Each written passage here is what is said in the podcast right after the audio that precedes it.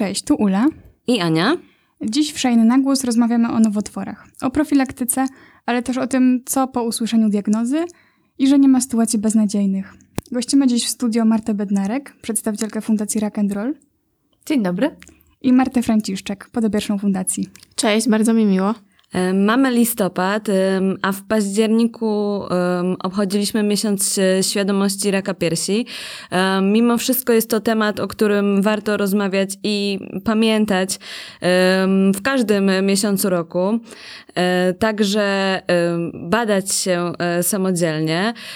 W opisie do dzisiejszego odcinka e, damy Wam link do tego, jak to robić, jeśli jeszcze nie wiecie, e, a na pewno też e, dowiecie się więcej z dzisiejszej rozmowy. Też myślę, że Fundacji Rock and Roll nie trzeba nikomu przedstawiać, bo jest to fundacja bardzo prężnie działająca i bardzo, bardzo o niej dużo słychać zawsze. Jest też właśnie taka to też widać po waszych kolorach. Czerwień, rock and roll i to jest wszystko takie właśnie rock and rollowe, e, radosne i absolutnie nie jest depresyjne. E, ale może jednak powiecie w paru zdaniach właśnie o, o, o misji fundacji, o tym, co tam można uzyskać, jaką pomoc. Generalnie fundacja powstała w 2009 roku z inicjatywy Magdy Prokopowicz i myślę, że była odzwi- jest odzwierciedleniem kolorów jej duszy, bo Magda była taką kobietą kolorowym ptakiem, nie dało się przejść obok niej obojętnie.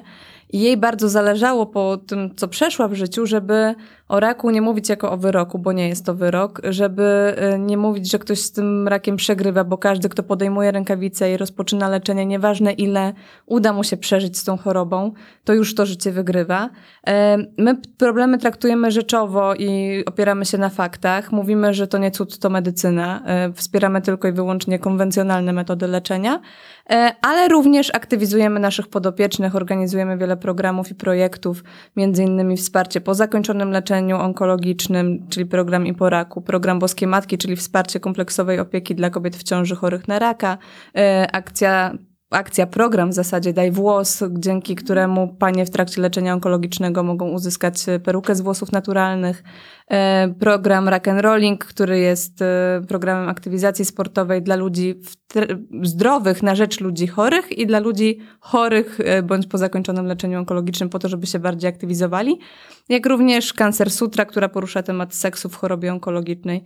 I myślę, że wiele innych, o których w tym momencie nie pamiętam, natomiast wszystko jest zawsze aktualne u nas na stronie internetowej, na naszych e, kanałach w mediach społecznościowych, dlatego serdecznie zapraszam do śledzenia.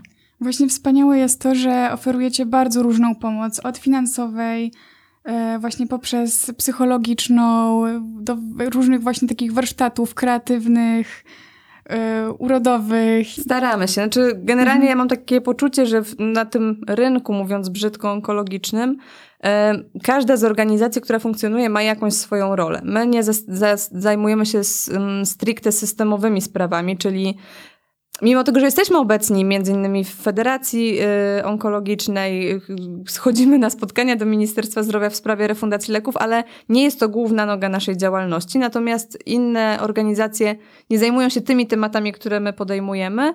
I myślę, że jest to ważne, żeby ten rynek, ten wybór był tak szeroki, ponieważ każdy z podopiecznych ma wtedy możliwość dołączenia do tej organizacji, w której będzie czuł się najlepiej. E jest z nami e, też Marta, która jest właśnie podopieczną. Jak to się stało, że w ogóle mhm. dołączyłaś do rock'n'rolla? U mnie historia zaczęła się tak właśnie w zeszłej jesieni, e, kiedy po wakacjach smarując się balsamem wyczułam sobie guzek. No i w sumie nie przestraszyłam się, bo w ogóle o co chodzi? Miałam 29 lat, w ogóle nie ma opcji, że cokolwiek złego może tutaj się wydarzyć. No ale zwolniła się wizyta u ginekologa, więc mówię, dobra, no to skorzystam. No i później już tak to się wszystko nakręciło. Pod koniec e, września właśnie usłyszałam, że to jest rak złośliwy. No i to jest taki, taka, tak, jakby tak, taki moment, kiedy naprawdę usuwa się grunt spod, spod nóg. E, I totalnie nie wiedziałam, jakby się zachować w tej sytuacji. Społeczeństwo jakby też nie jest jakby tak mega gotowe na rozmowę o takich kwestiach. więc totalnie nie wiedziałam, co mam zrobić i pierwsze, co właśnie zrobiłam, to zadzwoniłam do e, rock'n'rolla, e, żeby porozmawiać z psychoonkologiem, z Małgosią. E, no bo totalnie jest to taka sytuacja, kiedy nie wiesz, co masz zrobić, w którym kierunku, e, jakie są kolejne etapy, jak tutaj ty możesz mieć jakąkolwiek kontrolę nad tą sytuacją. No więc jest bardzo dużo tej, e, takich kwestii, które muszą się w głowie ułożyć. No i na pewno psychonkolog bardzo pomaga w takiej sytuacji. No właśnie, też szacuje się, że w ogóle co 14 nawet Polka y, w ciągu swojego życia zachoruje na raka piersi. Jest to bardzo powszechna choroba, a mam wrażenie, że o tym się w ogóle w Polsce nie mówi. I cały czas rak równa się, nie wiem, właśnie wyrok śmierci, tak jak powiedziałyście. Tak. E, a nie jest to prawda dosyć, znaczy się tak, bardzo stygmatyzuje to wszystko, jak to nam popkultura, czy w ogóle kultura pokazuje, typu jak to w filmach jest mhm. pokazywane. E, no, nie znalazłam chyba żadnego filmu z happy endem o podłożu onkologicznym. E, no i nie ma takiego, nie wiem, właśnie dialogu e, czy informacji ogólnodostępnych. E, dlatego ja w momencie, kiedy już powiedzmy jakoś tam trochę otrzepałam pióra po tym wszystkim, e, jakąś taką swoją misję znalazłam w tym, żeby mówić o tym, o tym głośno i że, e, bo to jest bardzo ważne. A druga kwestia jest taka, że ja sama szukałam takich pozytywnych historii i chciałam zobaczyć młode osoby, które to przeszły i że jest wszystko ok. No a dosyć, dosyć ciężko dotrzeć do takich informacji. Statystycznie generalnie co trzeci Polak zachoruje, więc to mhm. jest jeszcze gorsze. Mhm. Świadomość tego, że co trzeci z nas będzie chory, jest zła. Natomiast mhm. musimy mieć świadomość tego, że e, rak jest chorobą cywilizacyjną i te nowotwory będą się pojawiały. Większość z nas będzie przez nie przechodziła, ale to nie oznacza absolutnie, że większość z nas z, powodu tych nowotworów umrze. E, to będzie taka choroba jak problemy krążeniowe, jak cukrzyca, choroba cywilizacyjna, która towarzyszy nam i naszemu życiu, nie oznacza absolutnie wyroku, bo ludzie z cukrzycą żyją przez całe swoje życie i umierają ze starości albo z jakiegoś innego powodu. Jest to choroba, nad którą panujemy. Natomiast z nowotworu albo można zupełnie się wyleczyć i wyjść, albo z nim żyć latami. Nasza podopieczna, która e, najdłużej chorowała na raka piersi, chorowała 35 lat. Ona w międzyczasie zdążyła odchować swoje dzieci, e, doczekać się wnuków, w zasadzie odchować te wnuki, podjęła e, założyła koło Amazonek y, na obszarze, w którym mieszkała y, i była bardzo aktywna i nie zmarła z, z, z, powodu raka piersi. Zmarła na zapalenie płuc, także to jest zupełnie, zupełnie inna historia i my jako ludzie rzeczywiście musimy być tego świadomi. To, co powiedziała Marta jest niezwykle istotne, żeby mówić o tym głośno i pokazywać wszystkim, że to nie jest wyrok, że oczywiście to jest choroba, na którą można umrzeć, ale nie trzeba na nią umierać. I y, wczesna diagnoza, wczesne wykrycie tego nowotworu jest w zasadzie gwarancją tego, że y, uda nam się tą chorobę pokonać. No właśnie, chciałam też zapytać Was o profilaktykę. I tak naprawdę dzięki profilaktyce możemy wyeliminować bardzo dużą część tych nowotworów. I może właśnie powiecie o tym, co, jak się badać, w jakim wieku, co najlepiej robić, żeby to miało sens. To jest w ogóle trudny temat, bo mam wrażenie, że my e, o tej profilaktyce powinniśmy zacząć rozmawiać w zasadzie z dziećmi w wieku przedszkolnym. Tak samo jak rodzice uczą te dzieci, że myje się zęby, pokazują, że raz w roku, nie wiem, jedzie się z samochodem na przegląd. Tak samo powinni uczyć dzieci, że te badania profilaktyczne są niezwykle ważne. I mówię o tym też trochę z własnego doświadczenia, bo ja akurat chorowałam jako trzynastolatka i zanim zostałam zdiagnozowana, a zostałam zdiagnozowana bardzo późno, to odbyłam bardzo dużo wizyt lekarskich z moją mamą, bo lekarze sami nie, nie wierzyli w to, że może być mi coś złego i zwalali to na to, że nie chce mi się chodzić do szkoły, choć nie miałam takich powodów. Nie wykonywali podstawowych badań, a w zasadzie zrobienie prostej morfologii z rozmazem plus OB wskazywało już na to, że w tym organizmie dzieje się coś bardzo złego. E, I to jest ten pierwszy podstawowy krok, czyli edukacja od najmłodszych lat. Jeżeli już jesteśmy trochę starsi, to musimy mieć świadomość tego, jakie badania wykonywać, Oczywiście mówimy tutaj też o tych najprostszych, czyli o morfologii właśnie, chociażby raz w roku. E, kobiety o wykonaniu badania cytologicznego czy USG piersi e, po 45 roku życia, jeżeli lekarz już zaleci, to mamografii, ponieważ e, różnica w tym badaniu zależy od budowy piersi i to w zasadzie do decyzji lekarza zależy. Znaczy lekarz zdecyduje, które badanie będzie bardziej korzystne w przypadku obrazowania piersi. Mężczyźni powinni wykonywać badanie prostaty, a co miesiąc każdy z nas w zasadzie, i kobiety i mężczyźni, powinniśmy wykonywać samo badanie kobiety piersi, a mężczyźni jąder. Musimy też o tym pamiętać, że cytologię wykonują również y, kobiety, które nie rozpoczęły współżycia, bo to jest mit panujący w społeczeństwie. I że jest to niezwykle ważne, aby wykonywać ją minimum co roku, a nie co trzy lata, tak jak te skierowania ministerialne do nas trafiają, bo cytologia nie ma stuprocentowej skuteczności i czułości. E, I to badanie powinno być wykonywane szczoteczką ginekologiczną, taką specjalną, czyli nie takim wacikiem wymazowym, jak teraz wszędzie je widzimy, tylko taką specjalną szczoteczką. E, no i musimy je dosyć często powtarzać.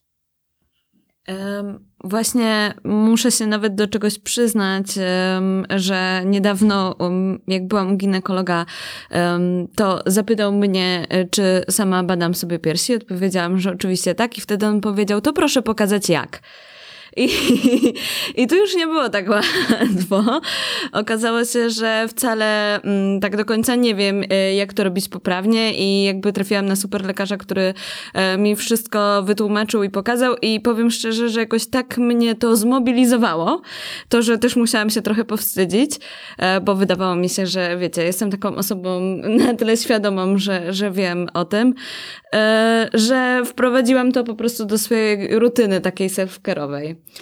Znaczy w ogóle samobadania piersi trzeba się nauczyć i to też y, każda z nas musi mieć tego świadomość, że to nie jest tak, że podejmujemy decyzję, że się będziemy samobadać, dotykamy się i w zasadzie już wszystko wiemy, bo y, gwarantuję, że większość z nas przy pierwszym samobadaniu będzie lekko poddenerwowana i będzie jej się wydawało, że coś sobie znalazła, ponieważ mm, piersi... To, to ja miesiąc temu.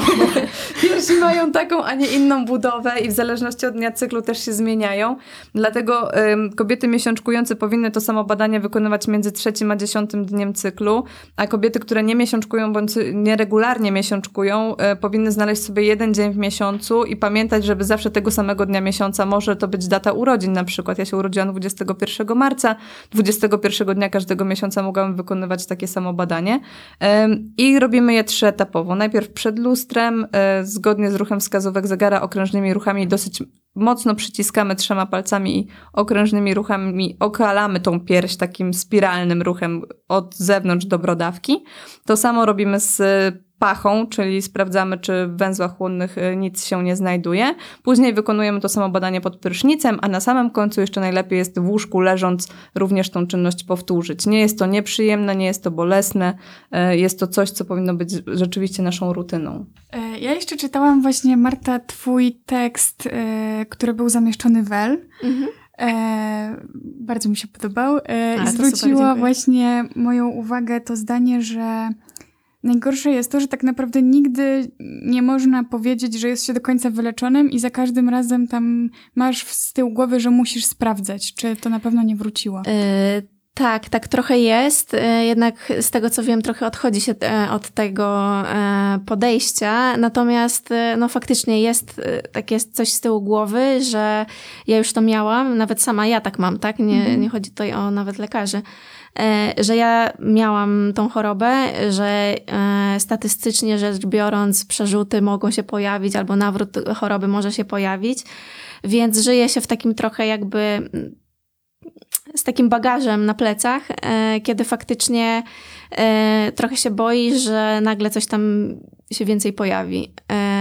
Ale no, to jest kwestia właśnie też podejścia i wydaje mi się nauczenia się po prostu żyć z taką sytuacją, no bo nie mam opcji wyjścia z tego.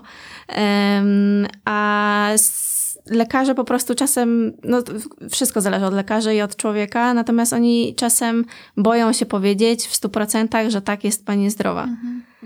Um, więc e, ja, jeśli chodzi o mój przykład, to właśnie e, ja czuję się zdrowa i czuję się ok, i w ogóle mam wrażenie, że jestem w najlepszym momencie swojego życia. E, no ale są takie rzeczy, które przypominają mi o tym wszystkim, bo co miesiąc jeżdżę do lekarza, e, co miesiąc dostaję mm, zastrzyki, codziennie biorę leki, więc to jest, są takie elementy, które jakby po prostu muszę zaakceptować i e, przypominają mi o tym wszystkim, ale to jest też część teraz mojego życia i mnie. Mhm. Właśnie tak sobie myślę, że samo y, w takim pewnie najcięższym stadium choroby, y, bywanie w tych szpitalach, y, które są mocno depresyjnymi miejscami w Polsce, Mhm. mam wrażenie, powoduje, że można czuć się bardziej właśnie pacjentem, pacjentką niż człowiekiem, kobietą. I Mhm. chciałam Was zapytać właśnie, jak to jest, żeby, em, żeby zostawić w sobie tę kobiecość, żeby nie czuć się Mhm. tylko pacjentką, tylko właśnie pełną wartościową kobietą i nie tracić tej jakości życia. Mhm.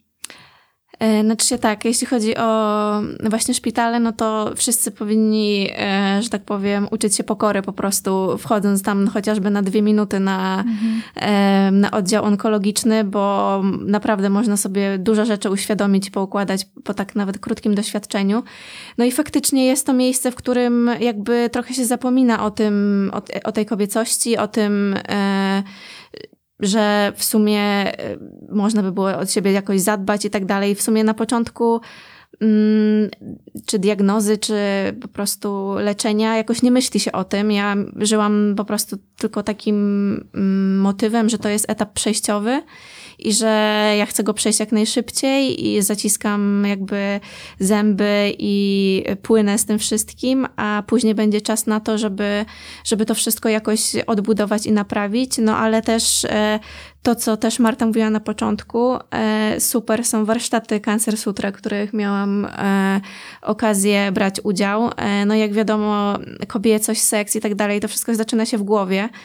Em, więc to były niesamowite trzy dni i super taka przestrzeń, e, gdzie też była, były inne dziewczyny, każda mogła się podzielić tymi doświadczeniami, więc jest to coś, co naprawdę super pomogło mi, na pewno też innym dziewczynom.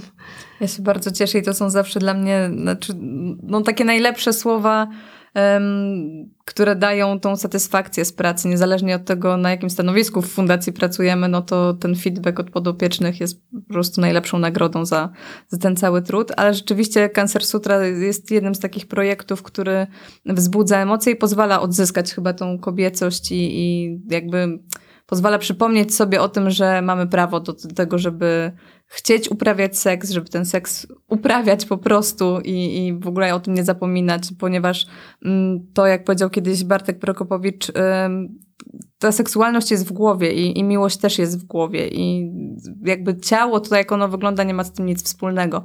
I to jest taki przekaz, który w zasadzie powinniśmy wszyscy każdego dnia o nim pamiętać, ponieważ to dotyczy nie tylko osób, które są w jakiś sposób okaleczone chorobą czy leczeniem, czy nie wiem, osób niepełnosprawnych. To dotyczy nas wszystkich, bo każdy z nas ma jakieś kompleksy, myśli, że jest, nie wiem, za gruby, za chudy, za wysoki, za niski.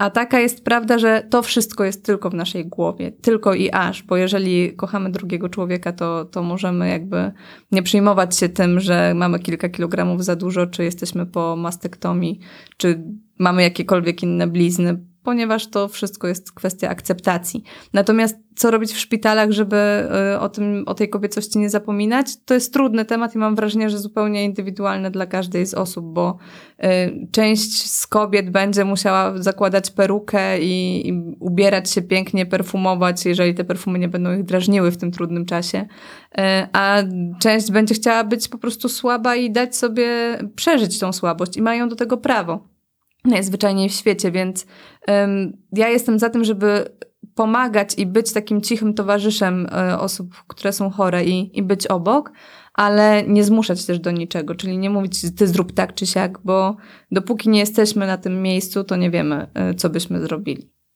E, ale też wracając do tych warsztatów troszkę, to, to co przychodzi mi do głowy, jak o nich mówicie, to jest właśnie to odczarowywanie tego, czego nas uczy popkultura właśnie.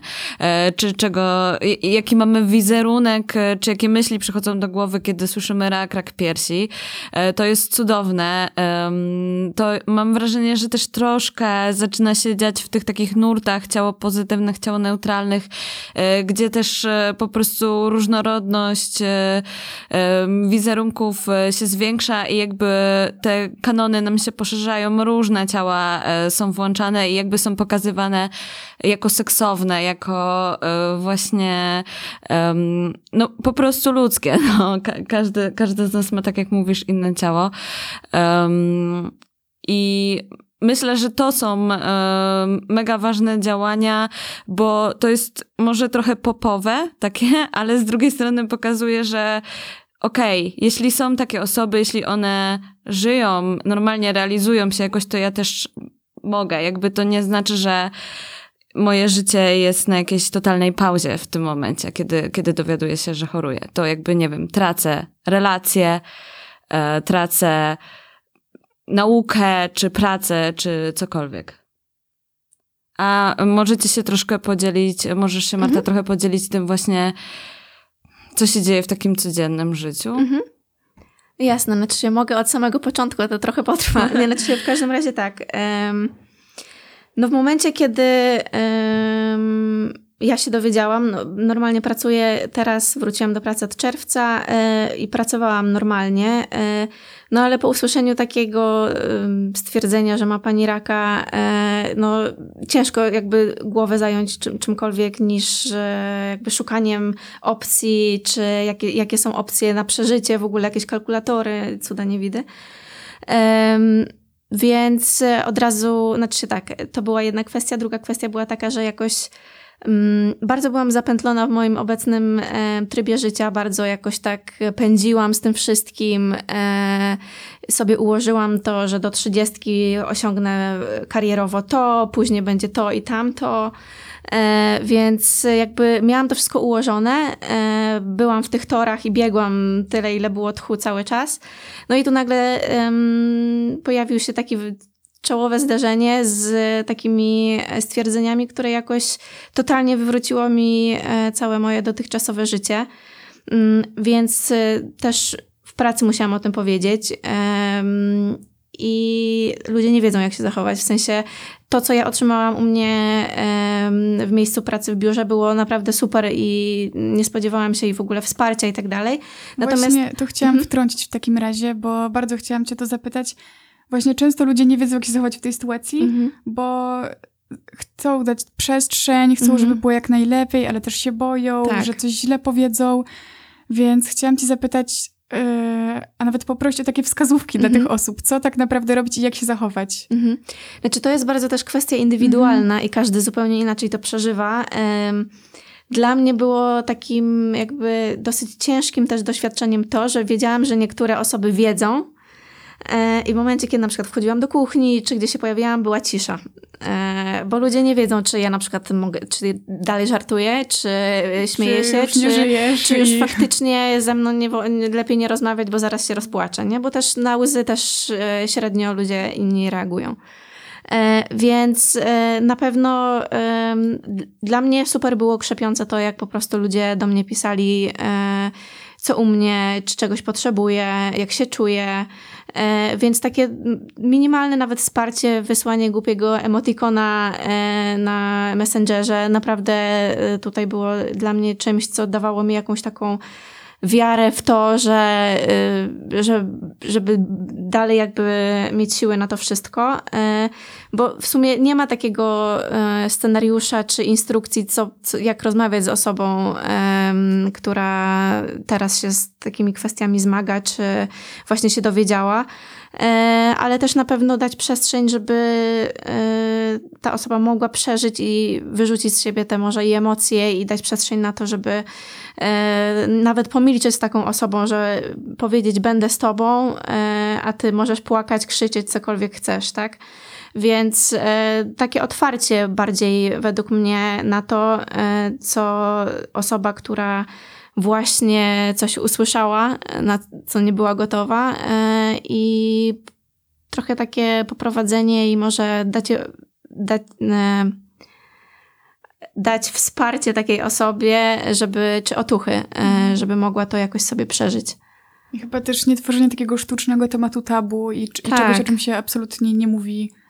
Dokładnie, więc e, no ja też e, zauważyłam, bo ja mówię bardzo otwarcie o tym wszystkim, ale też zauważyłam w reakcjach innych, że ja na przykład coś opowiadam, albo ktoś się mnie pyta, e, na przykład, czy się napiję. Mówię, nie, że nie piję alkoholu. A dlaczego?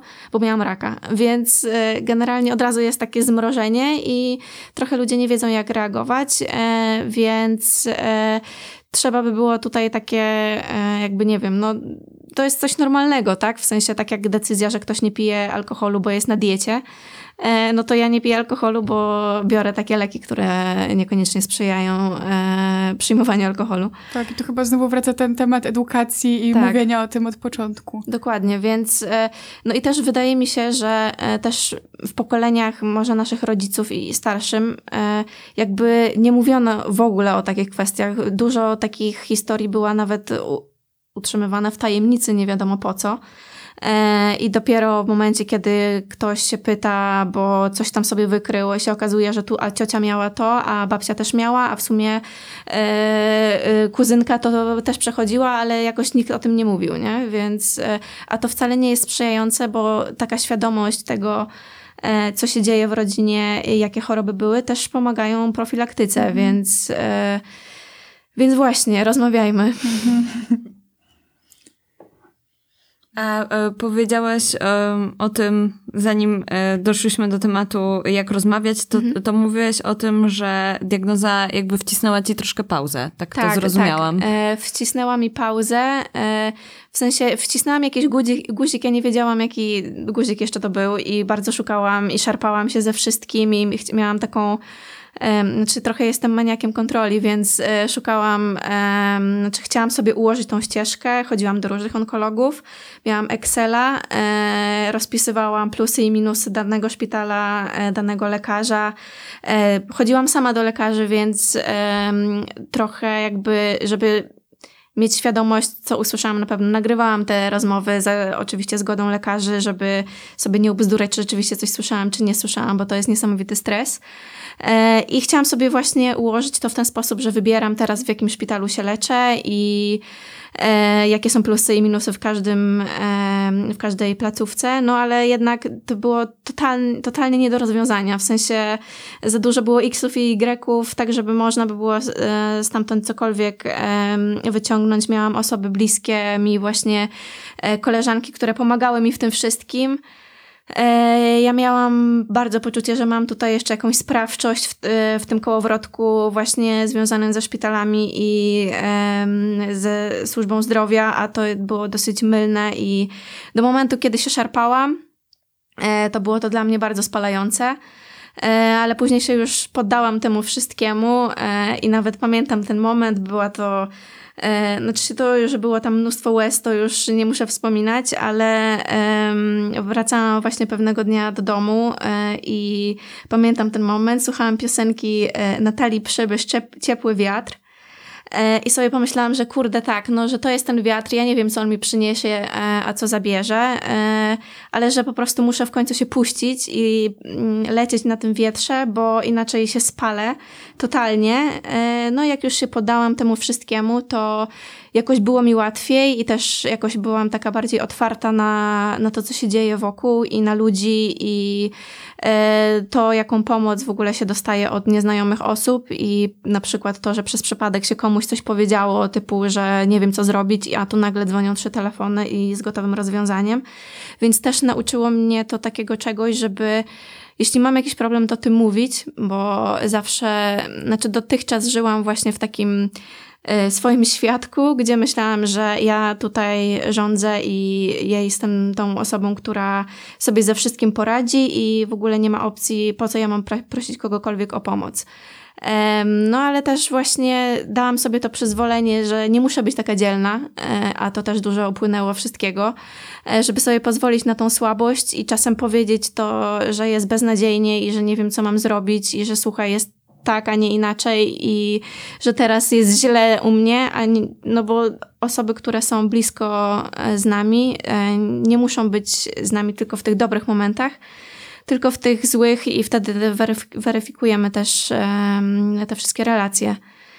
Więc właśnie tak to jakoś wyglądało. Jeśli chodzi o mm, ten przycisk, właśnie wtedy zdefiniowałam sobie, że to jest ta pauza i że ja odpuszczam i że e, w sumie to nie muszę tak się nakręcać i biec w tym e, chorym wyścigu i że sobie popatrzę z boku na to wszystko i bardzo mi to wszystko ułożyło w głowie. E, nie, nie ja sama, ale też e, za pomocą psychoonkologa i, on, e, i generalnie psychoterapeuty. Więc e, był to taki dla mnie czas, kiedy ja odkrywałam siebie e, i jakby dogrzebywałam się do kwestii, które niekoniecznie nawet były związane z samą chorobą, ale e, które u mnie działały, a w sumie teraz mając świadomość takich, a nie innych schematów, po prostu mogę jakoś reagować inaczej. To ja jeszcze chciałam zapytać w takim razie zupełnie z drugiej strony.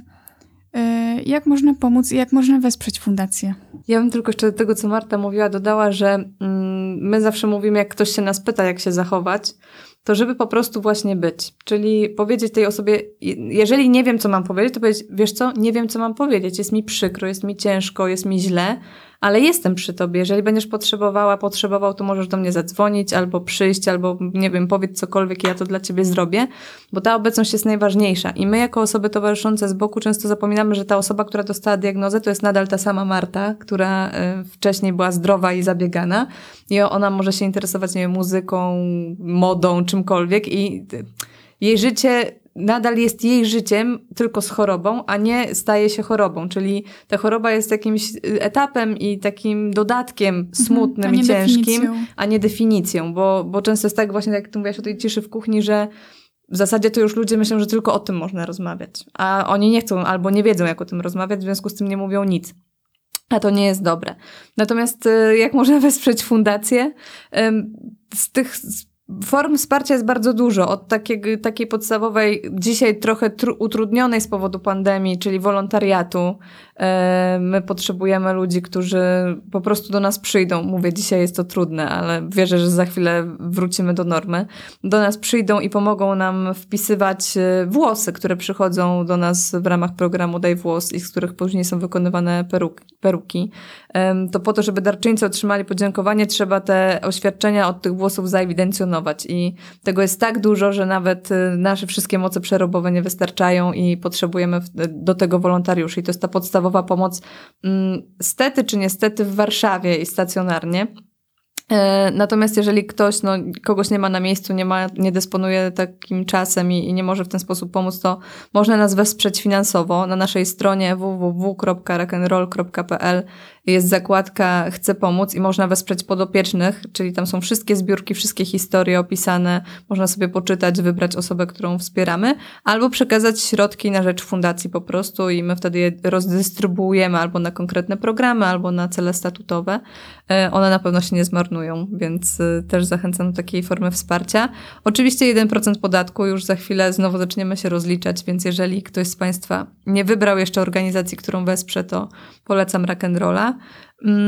a także zbiórki na Facebooku. Chyba już nie ma wśród nas osoby, która nie widziała jakiejś urodzinowej zbiórki czyjejś i warto jest wpłacać nawet najmniejsze kwoty, bo dla nas czasami to jest, nie wiem, złotówka 5 czy 10 zamiast kawy czy batonika, e, a dla takiej organizacji naprawdę jest to grosz do grosza, który daje bardzo duże zastrzyki finansowe.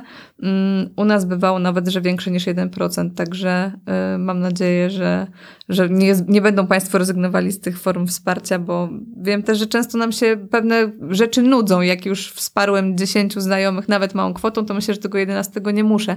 A to nie tak działa. Naprawdę warto pomagać i yy, czasami zrezygnować, no nie wiem, z jakiejś małej przyjemności, bo ja tutaj nie mówię o jakichś wielkich wyrzeczeniach, po to, żeby, żeby wesprzeć dobrą sprawę. E, słuchajcie, podamy e, linki, e, gdzie będziecie mogły wesprzeć rock'n'roll, jeśli będziecie chciały. A Wam dziękuję za ten czas dzisiaj e, i za e, cudowną rozmowę. Jeśli chcecie się z nami e, czymś podzielić, to jak zwykle możecie pisać do nas na naszym Facebooku, na Instagramie czy na maila redakcja małpa shinemac.pl. No i znajdziecie też nas na profilu na GoOutNet. A ode mnie jeszcze jest takie zadanie na koniec tego odcinka. Jeżeli nie byłeś, nie byłaś na badaniu profilaktycznym, to idź i zapisz się dzisiaj. No, to jest świetny pomysł. To, to zapisujcie się, dziewczyny. Cześć. Cześć, dzięki.